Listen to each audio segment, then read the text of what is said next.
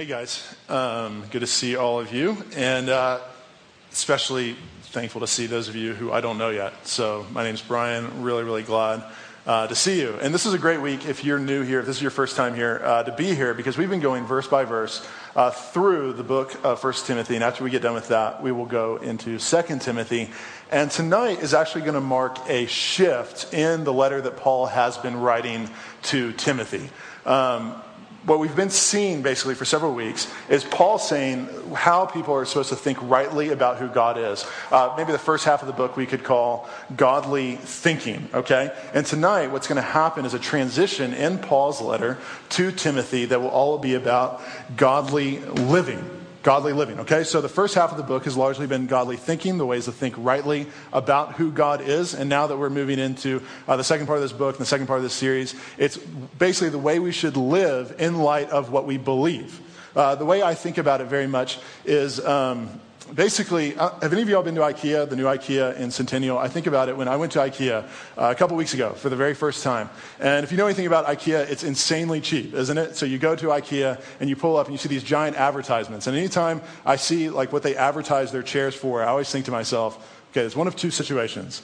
Either you are doing something illegal to be able to sell me a chair for $4, or like I unknowingly just stepped into a time machine because everything here is priced like the way it would be in the 1950s. I'm expecting to pay like a nickel for a cheeseburger or something like that. And so what happens because of all this great advertising is people go in and what you just buy a ton of stuff. A lot of times stuff that you don't even need because it's such a great deal, right? Any of you who are married, it's like, but it's such a great deal. We don't need it, but it's such a great deal. And so you come home with a bunch of stuff that you don't need. And what happens? The catch with IKEA is what you always have to assemble it yourself don't you? Which is bad news for a guy like me because I'm not handy whatsoever. It never goes well for me when I have to do anything around the house. Ask my wife. But fortunately, what do they provide in the box? They provide for you instructions. Instructions. And on the front of the instructions are a picture of what you are assembling is supposed to look like, right? The way the chair, the way the chair, the couch, the lamp is supposed to look. And the entire point is so that when you get done, a guy like me can look at what I assembled and be like, okay, this chair has two, two legs. Like the picture has four legs. Something has gone wrong here, right? It's like being like the light bulb goes off. Something has gone wrong here. And that's exactly what Paul is about to do for us. What he's going to do is start providing pictures. He's going to start providing pictures for us to look at to know if, if, if, basically we are thinking rightly about who God is. And if we match up our lives, if you match up your life, if I match up my life, in light of the life that Paul presents as a picture, and it's something different than the picture that Paul presents, then the reality is something has gone horribly wrong in the process of assembly. You with me? Okay, you with me? So here is the first picture that Paul is going to present to us in light of godly living. He is going to say that you and I are meant to live in community. You and I are meant to commit ourselves to a spiritual family called the church. Okay? So, picture number one is a follower of Jesus who is committed to a family called the church. That's the means, that's the avenue, that's the primary uh, environment in which God intends for you to experience true and meaningful community. Now, here's the thing about Denver. I, I haven't lived here very long. I've lived here just since January, but I knew I was going to move here for a while. And in that process, one of the biggest observations I made about Denver is that even though the city is full of young, sociable, talented individuals who live very close to young, talented, sociable individuals, the reality is, is people here are lonely. I see, I see, that over and over and over again. People who've lived here, you know, a year, five years, 10 years, 15 years. I'll have conversations with people throughout the week that say, I've lived here for 15 years. And I don't feel like I have anybody who I can really talk to. I don't feel like I know anybody, and I don't feel like I'm really known. Sure, there's people I can grab a drink with. Sure, there's people I can go to a game with. Sure, there's people I can hang out with. But in the end, I am lonely. I'm lonely. This is the great paradox, especially for those of you who are in my generation, that we face. It's a weird paradox. It's not just, it's not just in Denver, it's throughout American culture. Because on one hand, we hate to be alone. We hate to be alone. We know we are wired to know other people and to be known by other people. And if you disagree with me, if you're extremely introverted, I mean, my observation has been it's interesting. Even if you watch a documentary about prison, what is the worst? What is the worst punishment somebody in prison can get? Solitary confinement. Why? Because the worst thing you can do to somebody else is remove them from community. And so we're wired in such a way that we have to know people and be known by other people. But what happens? But what happens is because we're scared of what will happen when we know people and we're known by other people, what we do is we have our primary vehicles, our primary platforms for getting a taste of community, for getting our fix of community, are things like text messaging, are things like social networking, which in the end don't provide any sort of meaningful, lasting fulfillment to experience true, true community. It gives you a taste, it gives you a fix, but it doesn't fulfill you. And what Paul is going to say tonight is you and I, no matter what you believe about God, no matter what your background is, no matter what type of home you grew up in, that the longing in your heart to know people and to be known by people, the longing in your heart for deep, meaningful, lasting community is meant to happen in the avenue of the church. And that church is a family. Okay? That church is a family. Now look, look at chapter 5, verse 1, where Paul's going to start by saying this. Writing to his young friend Timothy, two of the earliest followers of Jesus in the history of the world, here's what Paul writes. He says, Do not rebuke an older man, but encourage him as you would a father. Treat younger men like brothers, older women like mothers, younger women like sisters in all purity. Now, here's what Paul's saying here is the church is like a family. You heard Andy say it, you've heard me say it. If you've been with us more than three weeks, you've heard us say it every single week almost, that we believe that the church is a family. And hopefully, what you see here is we don't say that just because we think it sounds cool or it may look cool on the back of a t shirt one day. It's biblical. It's biblical. And so that shapes our vision. The church is a family. And this has been the story that, is, that has been written throughout the entirety of church history. Anytime you saw Paul go into a city and share the gospel, and anytime you saw people turn from sin and become followers of Jesus, what happened was not just that people were saved, but new churches, new families sprung up wherever they went. And this was tremendously good news. This is tremendously good news because the, the, the, cities that Paul was going into were amazingly hostile to the gospel, amazingly hostile to the gospel, and, and a profession to follow Jesus, a commitment to follow Jesus, a rejection of the faith that you had grown up in, a rejection of the faith of the state that you grew up in. Meant that you're going to be isolated from your biological family, meant that you're going to be isolated from your coworkers, we're going to mean that you couldn't even find a job. And can you imagine what good news it was for Paul to come in and say, you don't have to do life alone just because you follow Jesus. You have older men, older women. You have younger men, younger women. The, the church is meant to encompass the entirety, the entirety of humanity. This would have been such good news. That you don't have to be alone. You have brothers and sisters, you have moms and dads in God's family. It's still this way throughout the world. Many of you know we support a missionary in a region of, of Asia where it's 99% Muslim. It's illegal to convert to Christianity.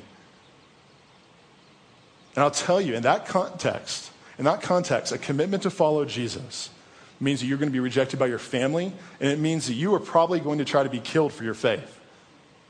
And can you imagine what good news is, is to read 1 Timothy 5, 1 through 2, and see you don't have to be alone. You have brothers and sisters, you have moms and dads in the faith. You are meant to be part of a new family called the church. This has been tremendously good news to my wife and I. We, our, our biological families live on the East Coast. And it's tough. It's tough being away from family, but we know that our family, our family is the church. I remember just a few weeks ago, there was a couple from North Carolina that I was having a conversation with, and over and over and over again, in about 10 different ways, they were asking us the same question. And it was basically, what is it like to be away from your family? What is it like to be away from your family? What is it like to experience holidays? What is it like for your wife to be away from her family? What is it like when you have kids to be away from your family? And I finally just said, oh, just stop. Once again, just it's not that bad. It's not that bad. They're like, what, what are you talking about? Like, our family is here. Our family's here. Our family is here. Our family is the summit. Our family is here. And that is tremendously, tremendously good news for us. See, many of you, many of you, when you even hear that concept, of the church being a family. When you hear that concept of the church being a family, you probably even bristle at that. When you think of yourself, like when I think about the way that I grew up, one family is enough. Like a biological family is enough. I don't need a second one. Thank you very much. Right? Right? And some of you grew up in dysfunctional homes. And I'm not talking like funny dysfunctional. Like, like my younger brother lit, almost lit our house on fire because in middle school, he lit his entirety of his science notes in the sixth grade on fire because he had finished his first ever geology exam. He almost lit our house on fire. That's funny dysfunctional. Unfunny dysfunctional is you growing up in a home where you had no category of how to relate to another male in a healthy way because your dad didn't show you an example. Your dad wasn't around. You had older brothers that were functionally womanizers, and you had no category for what it meant to relate to another man in a healthy way. Some of you grew up in dysfunctional homes from the earliest age, from the earliest age that you can remember. You largely had to fight and fend for yourself. And what Paul does is he comes in, he proclaims to you good news. And he says, even though, even though you may have grown up in a context where, where you would not wish your family situation on anybody, God, by his grace, has said, this is not just the hand that you were dealt. But instead, he has given you a new family that when you were saved, that you were not just saved from your sin, but you were saved into a new family called the church. And by his grace, you can have the family that your heart is wired for and your heart yearns for. See why this is good news? I mean, it's interesting. Paul gives, gives a, kind of a case study of the way this should look. He says this at the end of verse 2. He says uh, that younger women should be treated like sisters in all purity. And it's interesting when I read that, I think about for you young women, you young women who are often not treated in purity. Many of you were raised in a culture, as I heard one sort of cultural commentator put it this week, where women are either ignored or they're desired to be slept with. Those are the two types of women there are.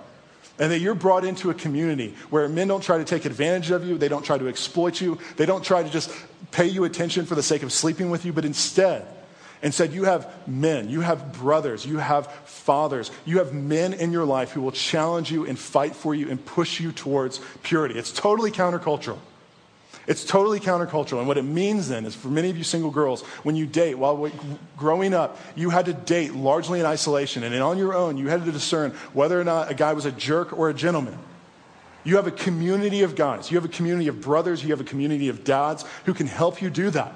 You don't have to date in isolation. You don't have to date in secrecy. That never leads to anything good. But instead, you have men who want to push you towards purity, who love you and will fight for you to help you to discern the jerks. Because guys can do that better, can't they? The guys can always tell who the jerks are better. The girls can always tell who the hoochie mamas are. The guys can always tell who the jerks are. And so we date in community because we're a family. We're brothers and sisters, moms and dads who fight for each other for the sake. Is, is it okay that I said hoochie mama? can we? we'll edit that part out. Um, we fight for each other for the sake of seeing each other pursue godliness. God, by His grace, has given you a new family called the church. And you were not just saved from sin if you became a Christian. You were saved into a family called the church that is meant to live on mission together to the city. That's it. That's the Christian life. So Paul says you are meant to be a part of a family. Now, here's what he does for the next 14 verses. He talks about how the family should care for widows. Now, I had a panic attack when I read this because we want to go verse by verse by the, this, and as far as I know, we don't have any widows in the life of our church. And so I was like, this may just go eight minutes, and then we land the plane and we all go home early because I'm not sure what I'm going to say here. Even Andy on Monday was like, what the heck are you going to say? And I was like, you're not making me feel any better, Andy, okay? So stop. But here's the thing I realized as I was studying this more and more. And so what Paul is saying here, the heart of what Paul is about to get into, is that the implication of the church being a family is that the church takes care of one another. Okay? The implication of the church being a family is that we take care of one another. When we come in and we commit ourselves to one another as a church, we say, You're my responsibility and I'm your responsibility. We are going to take care of one another. And the reality is, what Paul's saying, if you don't have widows in your church, don't worry about this and jump to chapter 6. He's using widows as a case study because in the city of Ephesus, if there was anybody that needed to be, needed to be taken care of, it was widows. It was widows. There was two things that could happen to somebody who lost their husband in the city of Ephesus. If they were young, they went into prostitution because that was the only way that they could pay the bills. If they're old, a lot of times they would starve. They didn't know where their next meal was going to come from. And what Paul is saying is if you really see the church as a family, when you see your sister in need, if you see your mom in need, you say, just like my own bio, if I had a biological sister, I would say, you will not go into prostitution to pay the bills. You will not starve and stay on the street. We are one another's responsibility here too. What Paul says is you look at the sister in the body in the exact same way.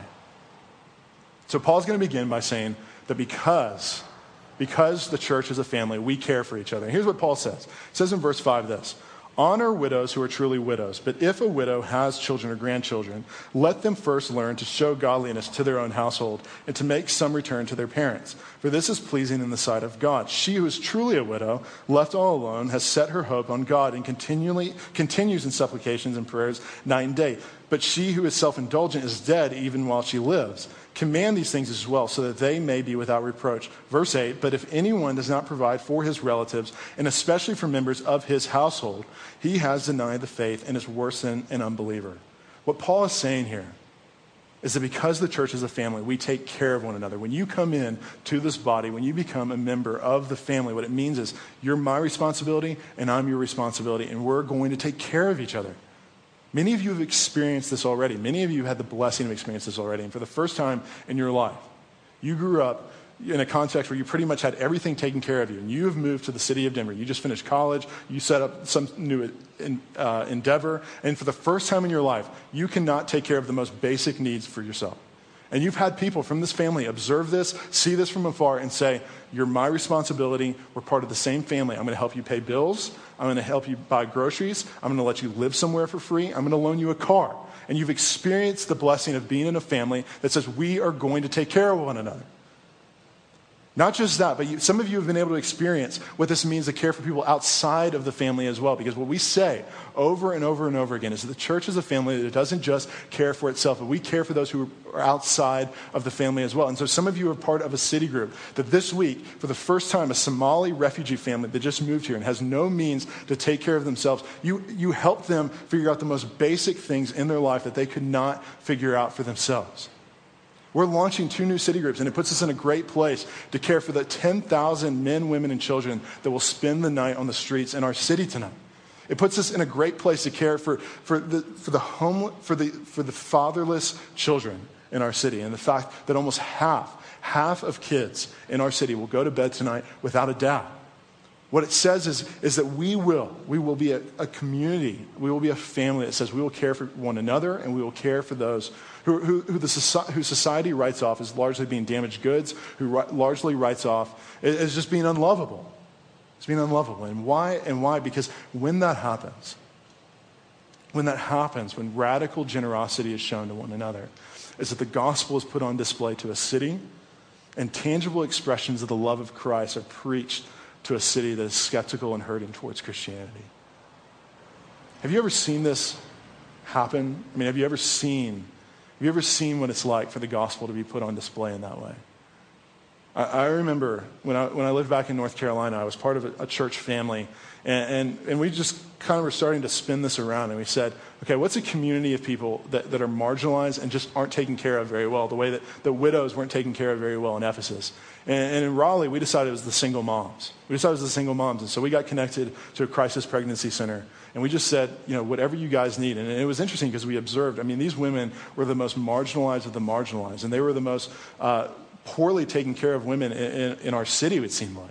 And it was interesting because these moms were put in really, really difficult situations, and they were put in places where, you know, they're having pressure to have abortions. They're being put in places where their families basically saw them as a liability and as a scandal, and nobody wanted to do anything for them. And we said, if there's any place that the church can step in, it's here. It's here. And so we came to these women who had been largely frowned upon and, and, and, and mocked and, and just abused, and we just said, What can we do? And, and we decided that we would throw baby showers. Nobody else is celebrating your baby. We'll celebrate your baby for you. You can't afford to have maternity photos taken. We'll provide a photographer to have maternity photos taken for you. And it was just the most amazing experience to see mom after mom after mom just be loved in a context where she had never been loved before. It was interesting. Just shower after shower after shower, I would go in there and I would help set up and I would clear out as soon as the pink came in and as soon as the sandwiches, like the side of a deck of cards came in. I was like, I am out of here. Too much estrogen in the room. I'm going somewhere else.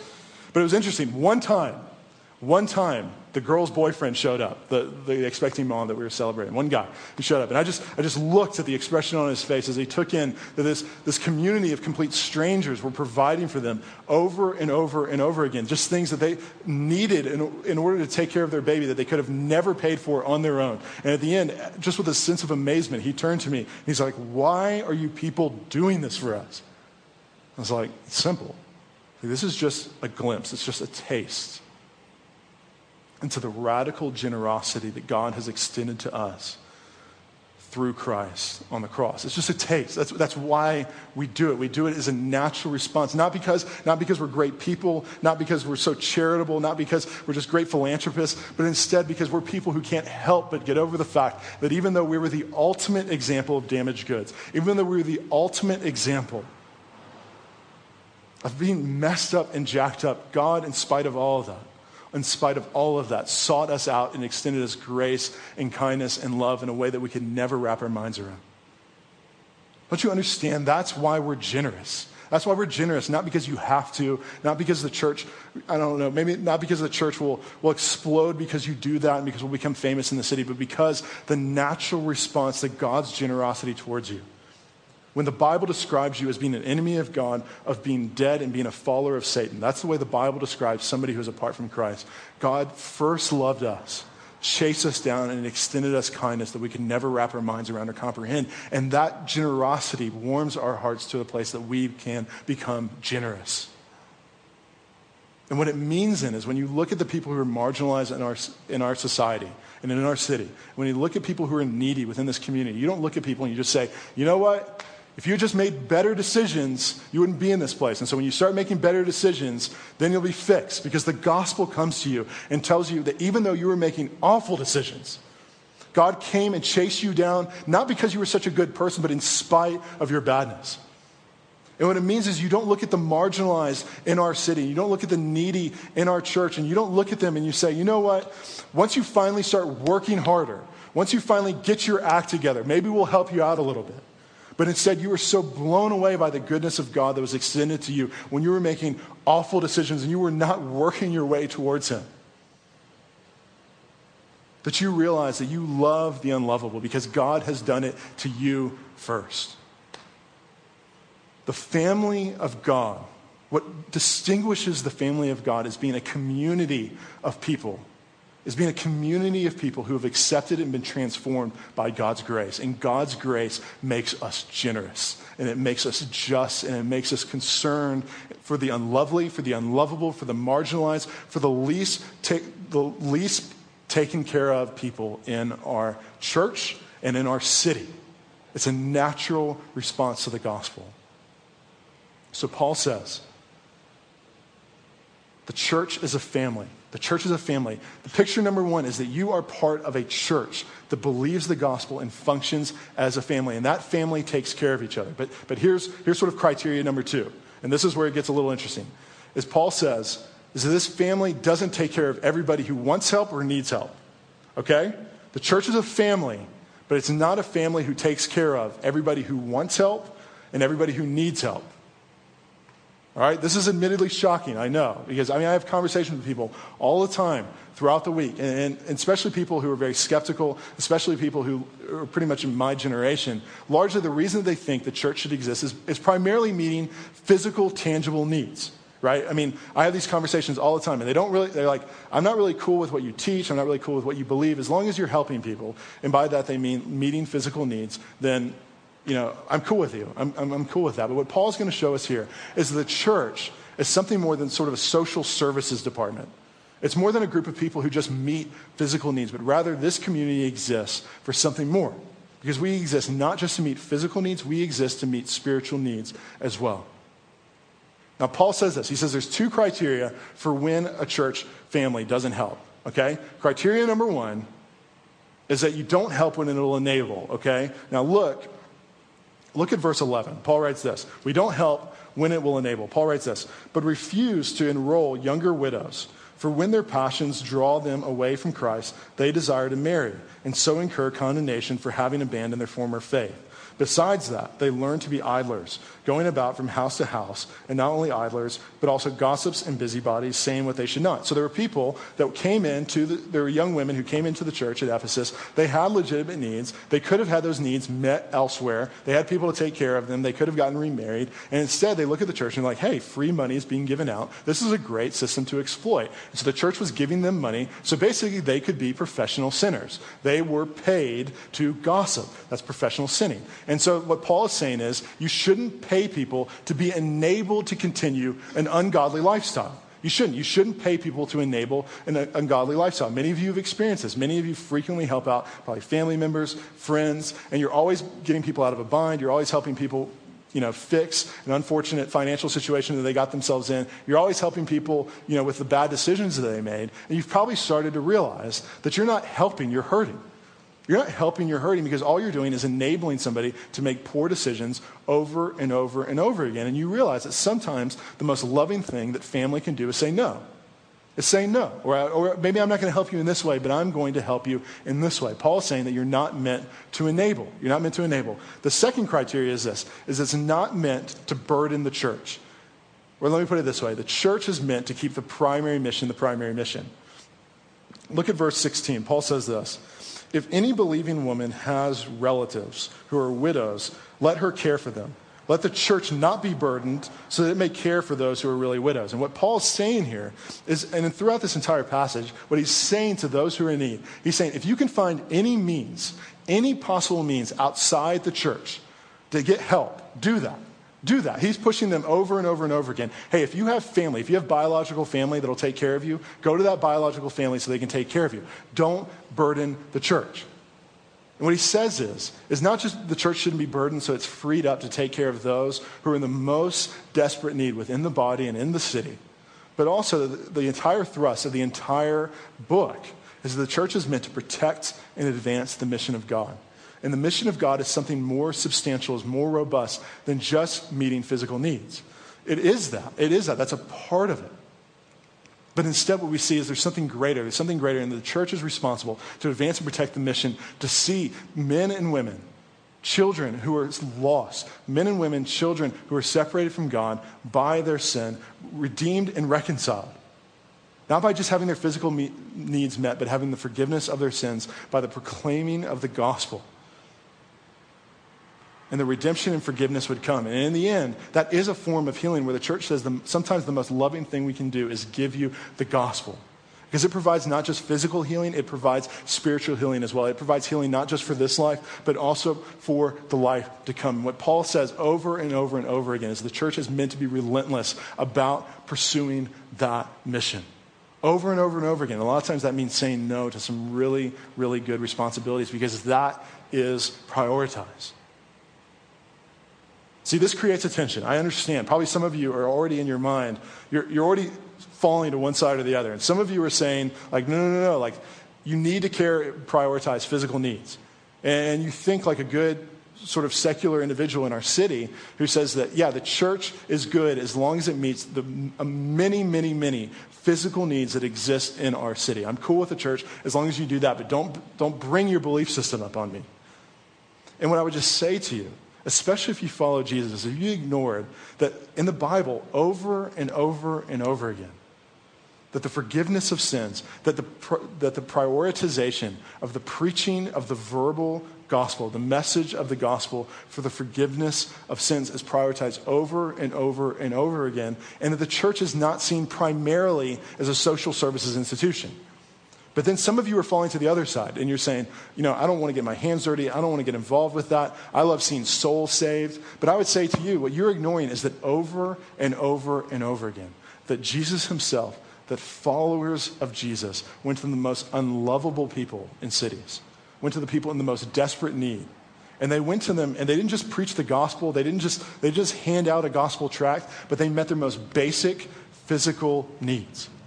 And what Paul's saying is, is you can't take one side or the other. And it's very easy to take one side or the other. What Paul's saying is, is the church, that God's family is meant to be characterized by both. It's meant to be characterized by both. And on one hand, we meet physical needs and put the gospel on display and show tangible examples of the love of Christ to one another and to the city. But at the same time, we understand that people are not saved by being fed. We understand that people are saved by the forgiveness of their sins, by the proclamation of the gospel, and that much is made of Jesus. That much is made of Jesus. This creates an amazing tension, but what Paul is saying is the church is meant to be a family that embraces this tension, is kind to one another as we pursue holding both in tension with one another, and we pursue both together. A family cares for one another, but we don't always say yes to everything. We think intelligently, we think thoughtfully, we think critically, and we take things on a case by case basis in order to embody and to live out this tension. We do. That's what Paul's saying. What the good news of this is, is God has heard your cry for community. He's heard this. He's, he knows that you yearn for community. You were wired to know people and to be known by people. And God has provided, an avid, provided for you an avenue in which you can do that. He says it's the church. And I understand that when you were growing up, the church was largely maybe an event that you went to, that church was maybe something that people just did, and that the criteria for which you chose what church you would and would not be about was largely what programs were offered to you and your family. What Paul is saying is something much larger is happening now. He's saying that God, by his grace, has heard your cry for community. He has seen the, the family environment that you grew up in, and by His grace, He has given you a new family that you are meant to be a part of. And what it means then is if you moved all the way across the country from your family, I mean, nobody from Denver is from Denver. It means if you're separated from your biological family, many of you have great relationships with your biological family. And thank God for that. But what it means then, what it means then is God has given you a family here and you aren't meant to be alone. What it means if you're lonely is that God has given you the potential of a family here and you're not meant to be alone. What it means if you feel like nobody knows you is that God has given you a family here and you're not meant to be alone. This is what you were wired for. This is what you were wired for. And over and over and over again, the reason that we push you to join our family, the reason that we push you is not, is not so that we have somebody we report to that we give numbers to. It's not so that we can put on Twitter how big we've gotten, but instead it's because we love you. We love you, we love you, we love you. And I've personally experienced what it's like to live the life of isolation. I've personally experienced what it's like to be close to people but not to be known by people. And I've personally experienced the amazing blessing that it is being part of a family called the church that I can say with the utmost authenticity, my family is here. My family is here in the city. Even though I was born on the East Coast, my family is here. That's what we want to be a family that cares for each other, a family that says, You're my responsibility and I'm your responsibility. And we pursue Jesus together. Let's pray. God, we thank you so much for giving us a family. We thank you that life doesn't have to be lived in isolation. Uh, we live in a culture where we do like to be close to people, but we don't like to be known by people. And God, community is a really hard thing. It's something that everybody likes the idea of until they have to experience, and it's messy, it's challenging, it's difficult. But God, you have come and redeemed us. You have come and saved us, not just so that we can live our independent lives and we can have our individual quiet times, but for the sake of being saved into a new family that's called the church. God, I pray that we give ourselves to that. I pray that we would be patient with that. I pray that we would not have unrealistic expectations about that. I, real, I pray that we would realize that we're a community of amazingly messed up people who have been loved, not because we loved you first, but because you have first loved us. And in light of that, let us be kind to each other. Let us be gracious to one another. And let us take care of one another, not just in word, but in deed also. And God, let us be characterized as being a community and a family that is for the good and the joy of the city, that loves the unlovable, who cares for the marginalized, and brings the grace of the gospel to those who seem like they're in hopeless situations. And God, we thank you for your grace. We thank you for your goodness. We thank you for saving us. And we just ask all these things in the powerful name of Jesus.